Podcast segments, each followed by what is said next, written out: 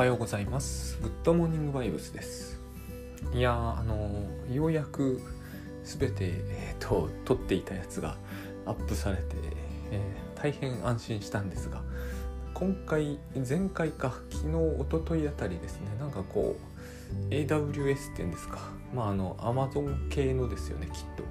えっ、ー、と外部ストレージみたいなアンカーから見るとが、えー、なんかトラブっていたらしく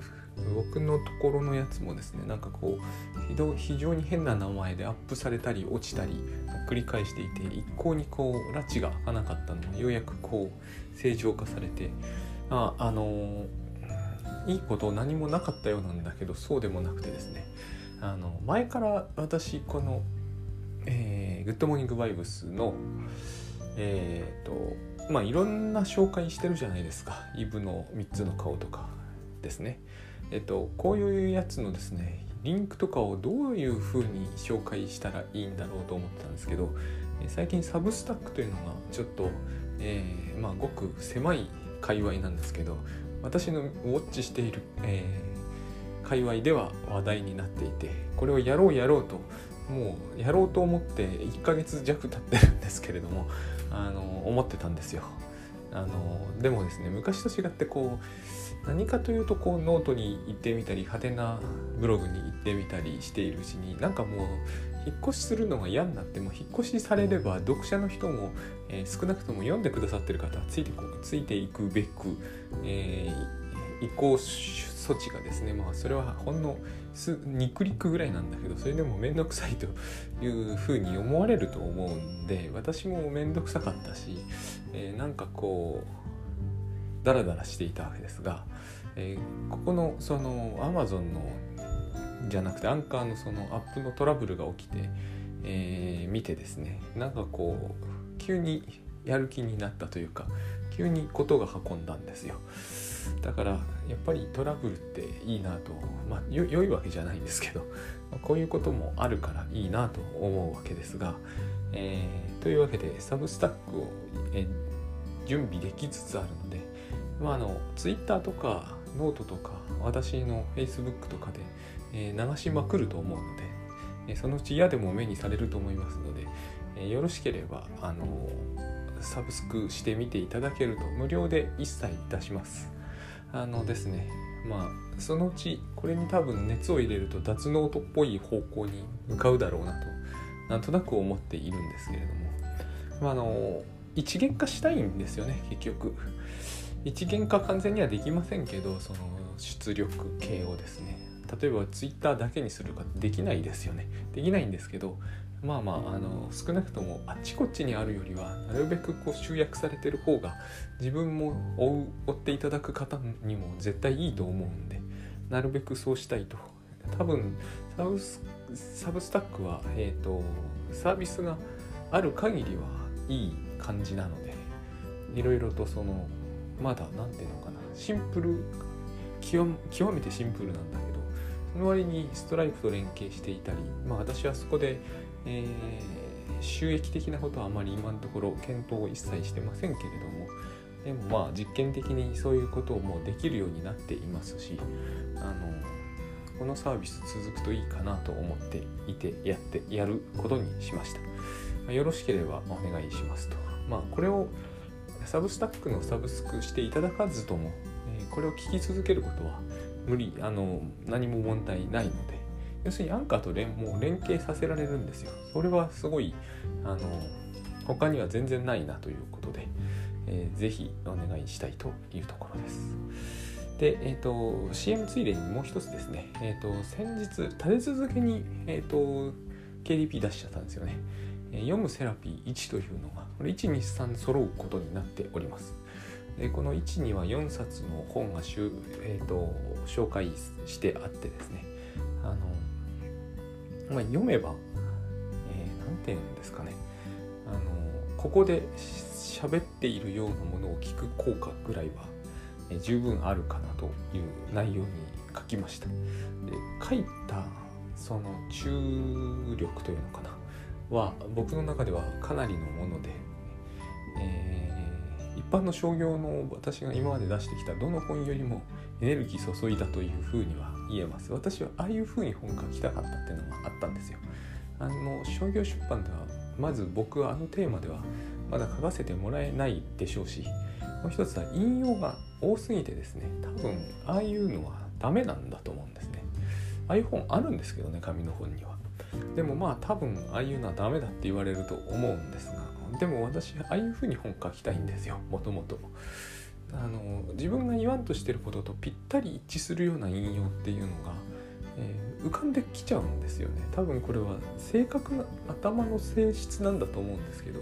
自分がこういうことをまさに書きたいっていう一節が自然と浮かんできちゃうんですよ。でそれを書くんじゃなくて自分の言葉にそれを直すというのは、えー、すごくこう、うん、余計な手間なんですよ僕にとっては。えー、な毎回あのタスクシュートの本とかエバードットの本ですらそうで、えーと、なていうのかな引用の貼り合わせではないつもりなんですけれども、えーと、ここにあれを入れればすこと足りるのにっていうのがガンガン入ってくるんですよ頭の中に。それをあのそれをですね別に Evernote に取っておくとか Scrapbox に取っておくとかそういうことを私する必要一切なくて自然と勝手に浮かんできちゃうんですよ。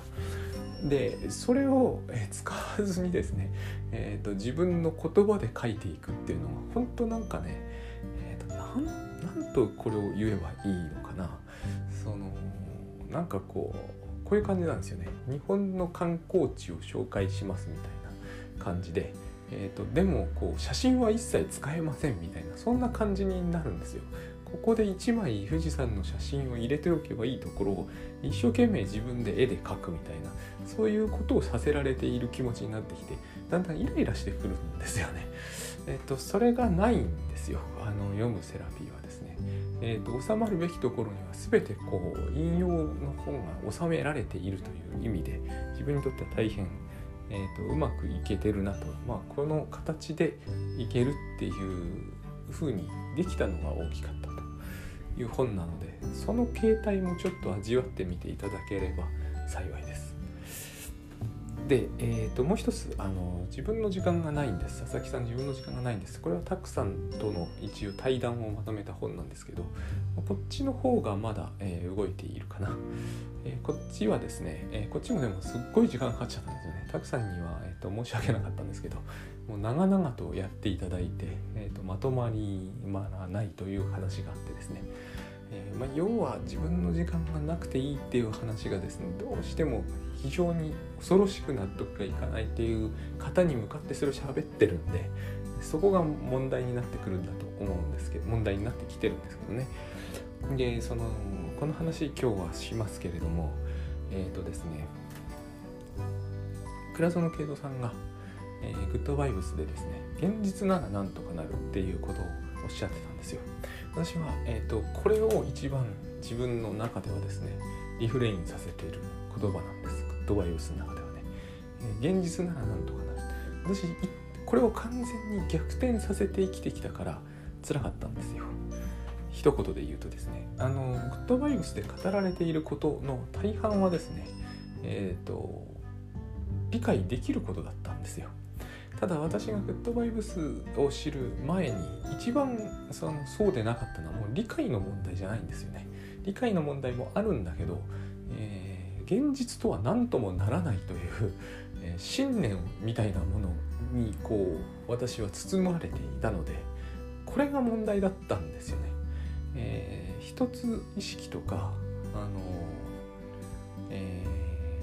ー、イリュージョンとかそれこそ意味付けとかはまさにそうだったんですよ。そのことは私もいつも、えー、気にしてたんですよ。で時間はなくならないとかね。でも私の中では現実はどうにもならないっていうのももう本当に、えー、なんかそれだとその今思えば不思議なんですけどね。なぜ現実に意味をつけていてイリュージョンがいっぱいで、えー、時間がなくならない世界で現実はどうにもならないというふうに私はそう信じていたのか。そのそのロジックが結構分かりにくいですよね。でもそうだったんですよね。多分これはロジックよりも前にまず現実とはどうにもならないっていうところから始まっていたせいで、えー、その後の、えー、意味付けとかイリュージョンというものが入ってきていたとしてもこの部分の画像が全く崩れてなかったのが、え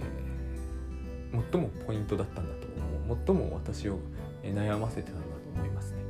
とにかく現実とはどうにもならない。特にある種の条件が揃うとどうしようもないっていうこれがあったせいで、えーと、大変だったんですよ。だから現実ならなんとかなるというのは最初はもう信仰の域に近くてですね。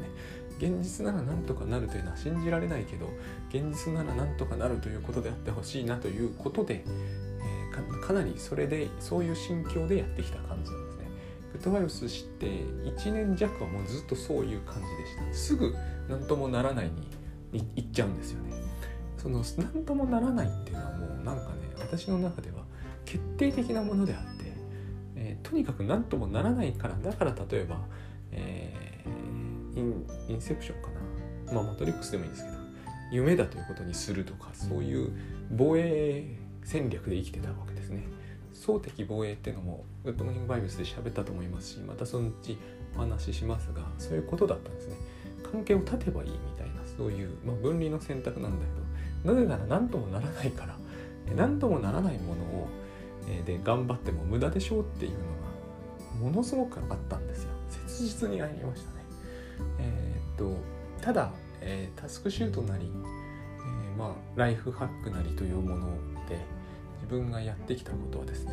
何ともならない現実の、え最も何とか何ともならない、えゴールに行き着かないようにするための諸戦略みたいな感じだったんですね。えっ、とストレートフラッシュみたいにロイヤルストレートフラッシュみたいに一定の条件が揃うと何ともならなさにぶち当たるのでこれを回避することが人生だっていう考え方だったんですよ。何ともならない基本もうどこに行っても何ともならないんだけどそれをギリギリのところで回避し続けることはどうにもどうにかできると。まあ、結局死ぬから何ともならなく最後はなるんだけど、えー、それでも何とかな何ともならないということに、えー、衝突する回数と、えー、をできるだけ少なくしできるだけそれを後に伸ばすという戦略が例えば貯蓄であり投資信託であり時間管理だったとそういうことなんですね私のその考え方の中ではですね。これが180度ひっくり返って信じられるようになることによってですね一切ほぼ一切、えー、かつてあったような問題はなくなった。例えば信じられるとは思いませんがアトピーがなくなった。そういうことが起こるんですよね。えっ、とあともう一つこれは言っても今のと違って逆に今度は信じてはもらえるけど響かないやつとして悪夢を見なくなったっていうのがあるんですよねこれすごい大きなことだと思ってるんですけれども、えーと、パンデミック後に見る夢っていう最近日経サイエンスで話題になってますけれどもあ、まあ、話題にはなってないけど取り上げられてますけど今ねあコロナの時代になってから人々の見る夢が変わってきているようだみたいな調査なんですけどあの話がよくわかる気がしますね。えっ、ー、と悪夢を見る見ないってすごい大事なことだと思います。あの起きてる時間の感覚が一変しますからね。でえー、なぜそれが起こるのかというと現実ならなんとかなるということが信じられるっていうのが大きいんですね。まあ、ほとんどそれが全てですね。で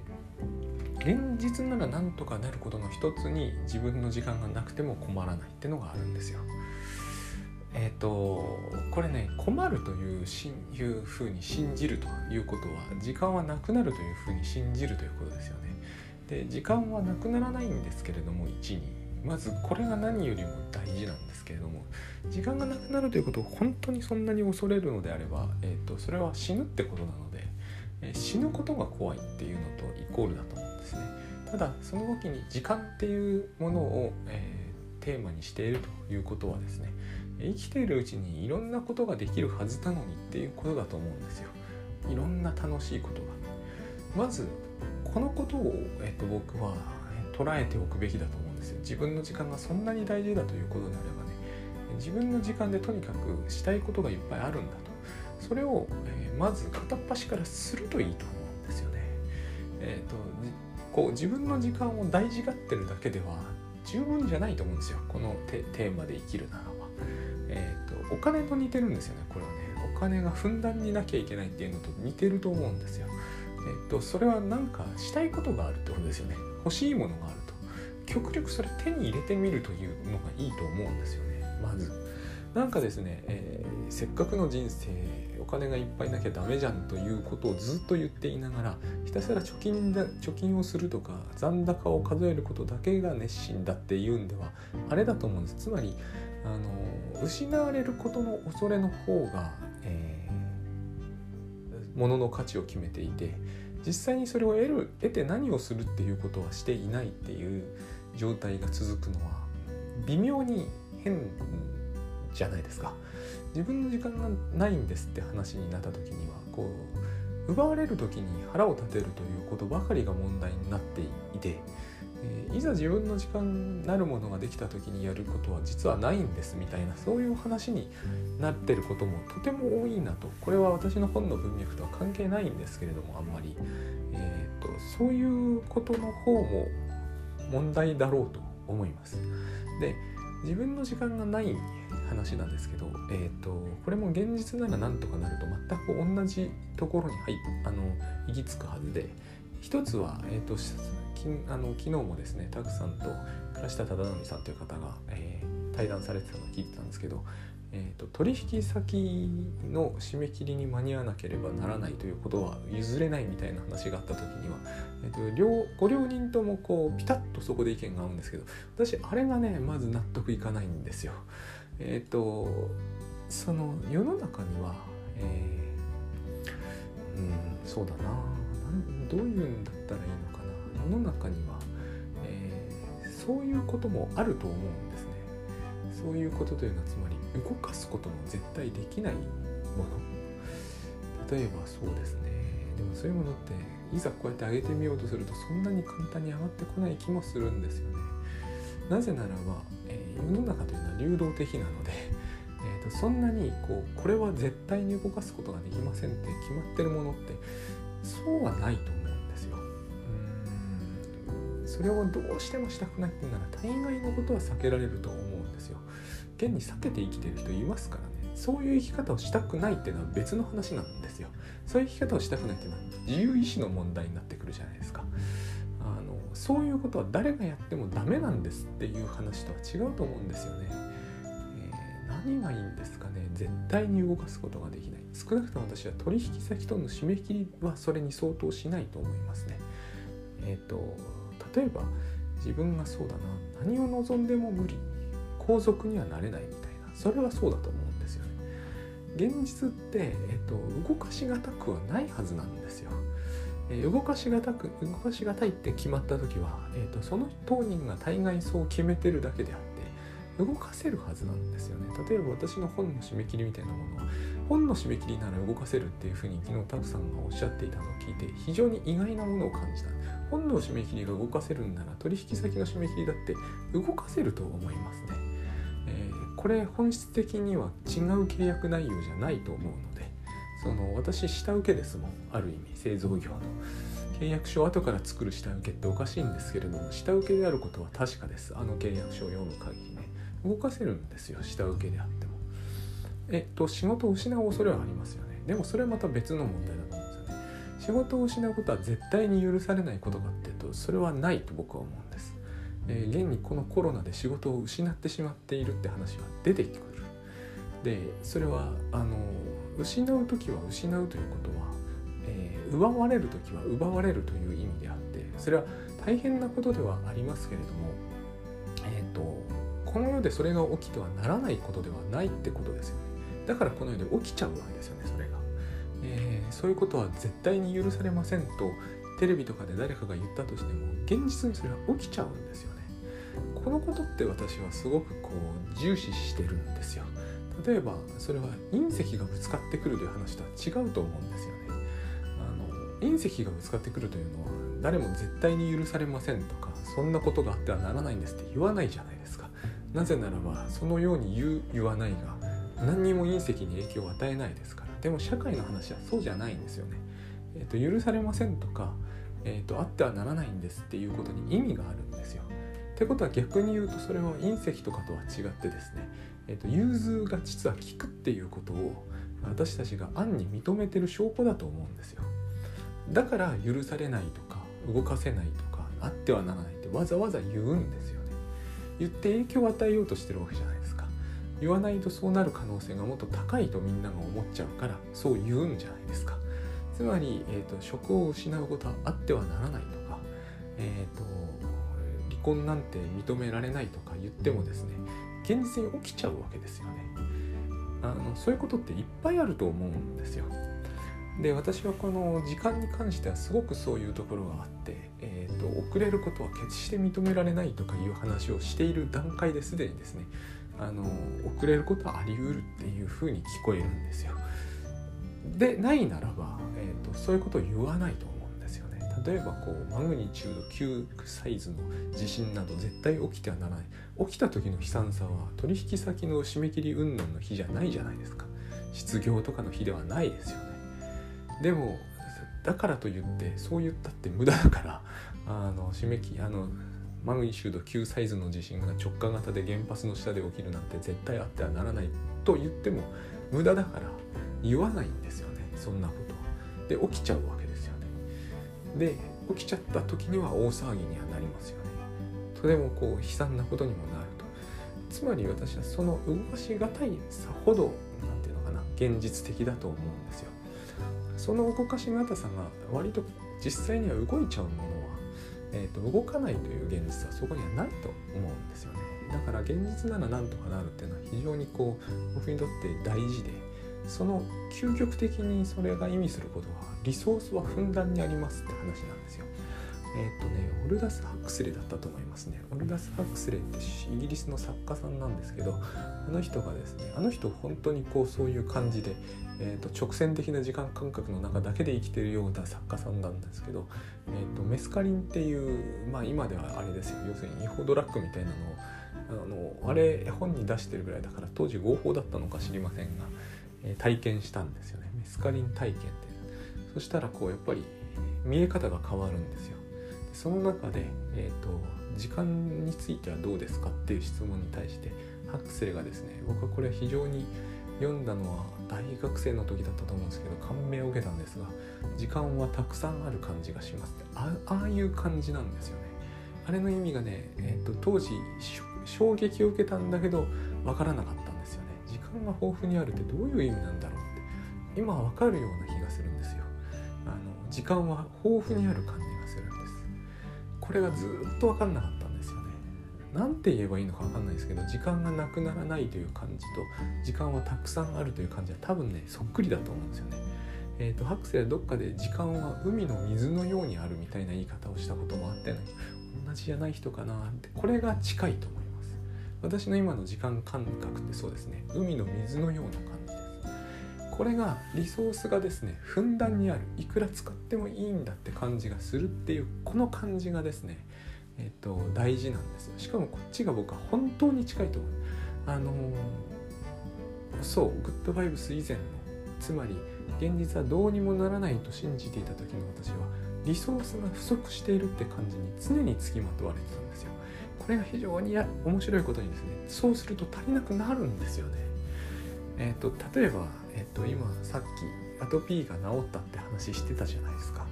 あの時に起こってた現象っていうのは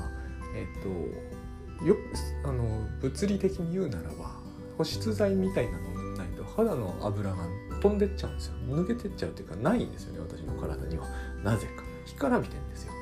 だから水いくら飲んでも蒸発しちゃってで角質って言うんですけど角質がですねこう何て言うのかな。あの反るんですねあの手手でさあの中指の甲の方をグッとこう上に上げて中指と上の方をグッと上げるとこう反るじゃないですか。全ての角質が反っていって剥がれ落ちちゃうんですよ。あの剥がれ落ちる時にかゆみがあるんですね。まあ水水気が全然ないんでポロポロポロってなってすごい嫌な感じなんですよ。かゆくて。で不思議なんですよね。だって自分油とか取ってるわけですよね飲みもするし塗りもするし水を飲むんですよ。なんかなくなっちゃうんですよね。あれ非常に不思議な病気でしかも極めて嫌な病気なんですよね。でこれが逆転しただけなんですよ僕の中で、まあ、時間が豊富にあるんで現実はなんとかなるんでえーと、リソースってのはなくならないんだって思っただけなんですよ。そしたら、えーと、肌から肌の油が戻ってきたんですよ。これが多分信じてはもらえないと思って喋っているんですよ。別にこう思ってアトピー直しましょうねとは言いませんけどえっ、ー、とこれ大事なことだと僕は思ってるんですよ。なくならないと思うとなくならないんですよ。でえっ、ー、と結局え締め切りまで時間をふんだんに使おうとせせこましく使おうとって言ったらあれか節約しまくって使おうと。同じなんですよね。僕タスクシュートやってるから同じなんですよ。とにかく仕事を一生懸命やる。時間を使ってやる。節約してる時であれば時間は使わずにやれるかってそうではないじゃないですか。時間は使ってやるんですよね。ふんだんに時間があると思うと油断して全くしなくなるということは起こらないんですよ。それはまた別の話だと思うんですね。時間だけが問題なわけじゃないんでね。仕事をやってる時っていうのは、時間に間に合わせるというモチベ動機づけだけで仕事するってことはないんで、えーと、最初の CM でお話した通り私は、えー、読むセラピー大変書いていてこの書き方が一番したい書き方だと思うんです。ああいう時にえー、時間に間に合うかどうかが問題になってないんですよ。引用を中心に書きたいのは、えー、そこに引用を入れたくなるからであって引用した方が早く書けるとかじゃないんです変わんないですよね。あの大概紙の本なんで紙の本、えーと、読みながら写すのは僕にとって自分の頭の中で書いていくのとさして変わるわけじゃないんで早いからそうしたいわけじゃないんですよ。そうしたいからそうしたいだけなんですね。で時間に間に合わせたいからやってるわけじゃないから結局のところかかる時間とかトータルで終わらない終わるっていうのは本当本当にちょっとした違いですよね。ただ私は時間はなくならないと思うようになっただけなんですよ。翌日になれば翌日になってますからね。でいつだって時間はあるじゃないですか。ここで問題にしてるのは締め切りでないとするならば締め切りは動かせると私は思うんですが一生懸命やれば大体動かさずに済むラインに人は締め切り設定するんじゃないかとも思うんですねただこの議論を突き進めるということはですね結局締め切りについての心配をすごくするかしないかのどっちかですよねまあ中途半端にするとかでもいいと思うんですけどすごく締め切りの心配をしていたいかっていうことだけでしかないと僕は思うんですよね結局。前から仕事はしてたし今時間ふんだんにあると思っていてもする仕事の量や速度速度は少しゆっくりにはなったかもしれませんがかけてる時間とかトータルでは大して違うわけじゃないんですよねただ私が言えるのはなくならないんだと思うようになったということです。お金が似てますよね。非常に似てるとは思います。お金も私はなくならないんだと思うようにしてます。時間は確実になくならないんでね。死ぬまでは絶対なくならないんで。えーと、もうこれは安心してるんだけどお金はねそうはいかないんですよ。残念ながら。だけどなくならないと思うからふんだんに使うわけではないんですよ。私のお金の使い方変わらないかグッドバイブスを知った後ますます使わなくなりました。あの別に物欲しくなくなりましたからね。ただ、えー、お金はなくなるんですよね。残念ながら。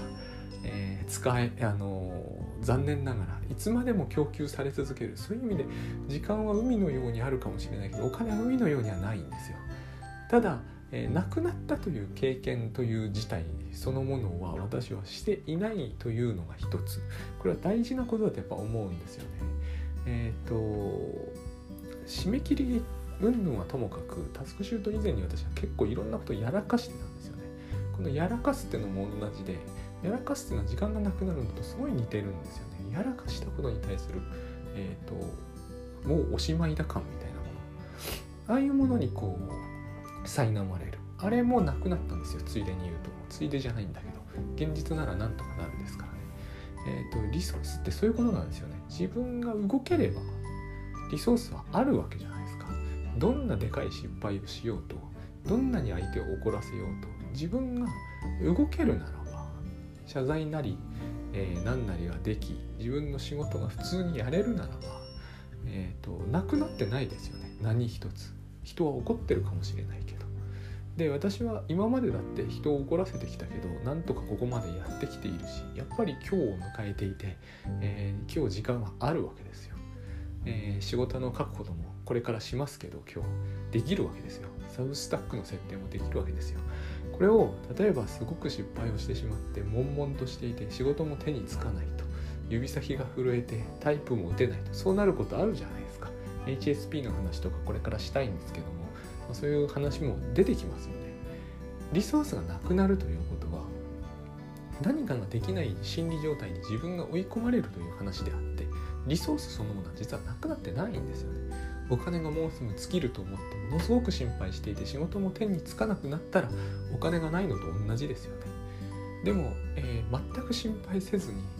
少しばかり誰かから借りて、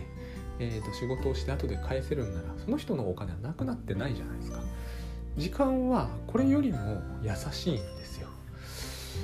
これが言いたかったことだと僕は思うんですね、えー、なくならないというふうになくならないので締め切りは来ますけどね。でも締め切りが来るだけなんで。でやっぱり2つしかないと思うんですよね。締め切りが来たらもうどうにもならないのか。失職するその締め取引先との締め切り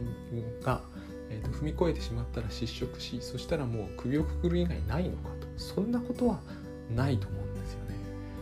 でプラスあとは経験だと思うんですよね。フロリダのディズニーランドに行ったりいろんな楽しいことがあるのにそれをせずに死んでしまう自分の時間がないと思って。それは私は全然なくても大丈夫だと本当に思うんですよね。本当になくても大丈夫だと思うんですよ。多分僕は今から何の経験も増やさないということがまあそういうことはできませんが仮にあったとしてもそのことは心配はしないんですよねえっ、ー、と本当にその経験がないと幸せじゃないんだろうかっていう問いはやっぱり、えー、陳腐ですけど大事だと思いますね。本当になんかレアな熱帯魚とかが水槽にいないと残念なのかと。でそういうことって結局人によってものすごく違うじゃないですか。えー、グッピーの新しいのが欲しい人と、えー、家にメダカも置きたくない人とは違うと思うんですよね。つまりそれほどズレズレがいっぱいあっちこっちにあるようなものの価値というのは実は人間にとってはなくてもどうってことはないんじゃないですかね。私は日本シリーズ絶対見たいですけど、ね、日本シリーズなんかあの絶対にチャンネルを日本野球にしたら怒り出す女の人とかもいるじゃないですか。それくらいそういう何て言うのかな。人によって違いがあるものの価値というのはなくて困るようなものはほとんどないんじゃないですかね。という気がします。で、えーと、だから自分の時間なくても、えー、へっちゃらなんですけれどもあの大事なのはただなくなることはないというふうに思えるか思えないかの差はものすごく大きいと。海の水は有限かもしれませんが、えー、それをなくなる心配はしないで生きてますよね。え時間はもっとはるかに多い感じなので、えー、全く心配はいらないと思うんですよね。時間がなくなる心配っていうのは今お日様よく出てますけど光がなくなる心配に近いものを感じます。今の私の感じでは、えー、一生闇に閉ざされるみたいなね。ないと思うんです通に今現代で生きていてそんな風な目に遭うっていうことはほぼほぼ考えなくていい話なんじゃないかと思うんですよ。で、えーと、自分が光が見られなくなる心配と光がなくなる心配またちょっと違いますよね。時間がなくなるっていうのは自分のっていうふうにわざわざ言うぐらいだから他の人の時間はあるわけですよね。これはすごく不公平だというふうに多分捉えられるんでしょうね。その不公平感というものから脱却できればあのアトピー治っても不思議はないと思いますね。あのだって油も水も取ってたわけだからどっか行っちゃってたわけじゃないんですよ。使うのを惜しむから使えなくなるんですよ。それだけのことだったと思うんですよね私の表皮に起きてたことは。これでも30年間ぐらいはこの病気で悩みましたからね。糖質制限を完璧にやってたのもすっごく管理的にステロイド塗ってたのも全てこのためでしたからね。でもそれは治してたわけじゃないですからね。角質どうしても反っちゃうしその度にかゆみが出るし今かゆみ自体がないし角質反ることもないし肌が落ちることもないんですよ。理由は簡単で油が出てくるからなんだけど油は取ってたわけだからさっきも言いましたけどなかったわけじゃないんですよね。使えるんですよリソースは。いくらでもあるとさえ思えば本当はいくらでもなくたって自分が使う分あれば十分なんですけど。ただあのいくらでもあると思える方が楽ですね、自分が使える分は供給されると考えるより同じことですが、例えば私の時間なるものは一生分私に供給されますよね。死ぬまで絶対なくならないというただそれだけの意味であればこれは私が使い切ることは不可能だという意味ですよ、油も同じですよね。上から保湿剤塗らなくても済むんですよ。なくならないということを信じることさえできれば。なくなるはずないんでね。えっ、ー、とこれが多分、えー、自分の時間がないんですっていう本で僕が考えて喋っていたことです。で、えー、このこと自体はですね何度も言いますがタスクシュートをやってれば、えー、常に分かること。ってタスクシュートには常に実績時間が入るじゃないですか。ずっとやめない限りは実績時間って入るじゃないですか。ってことは時間なくなったことはないってことになりますよね。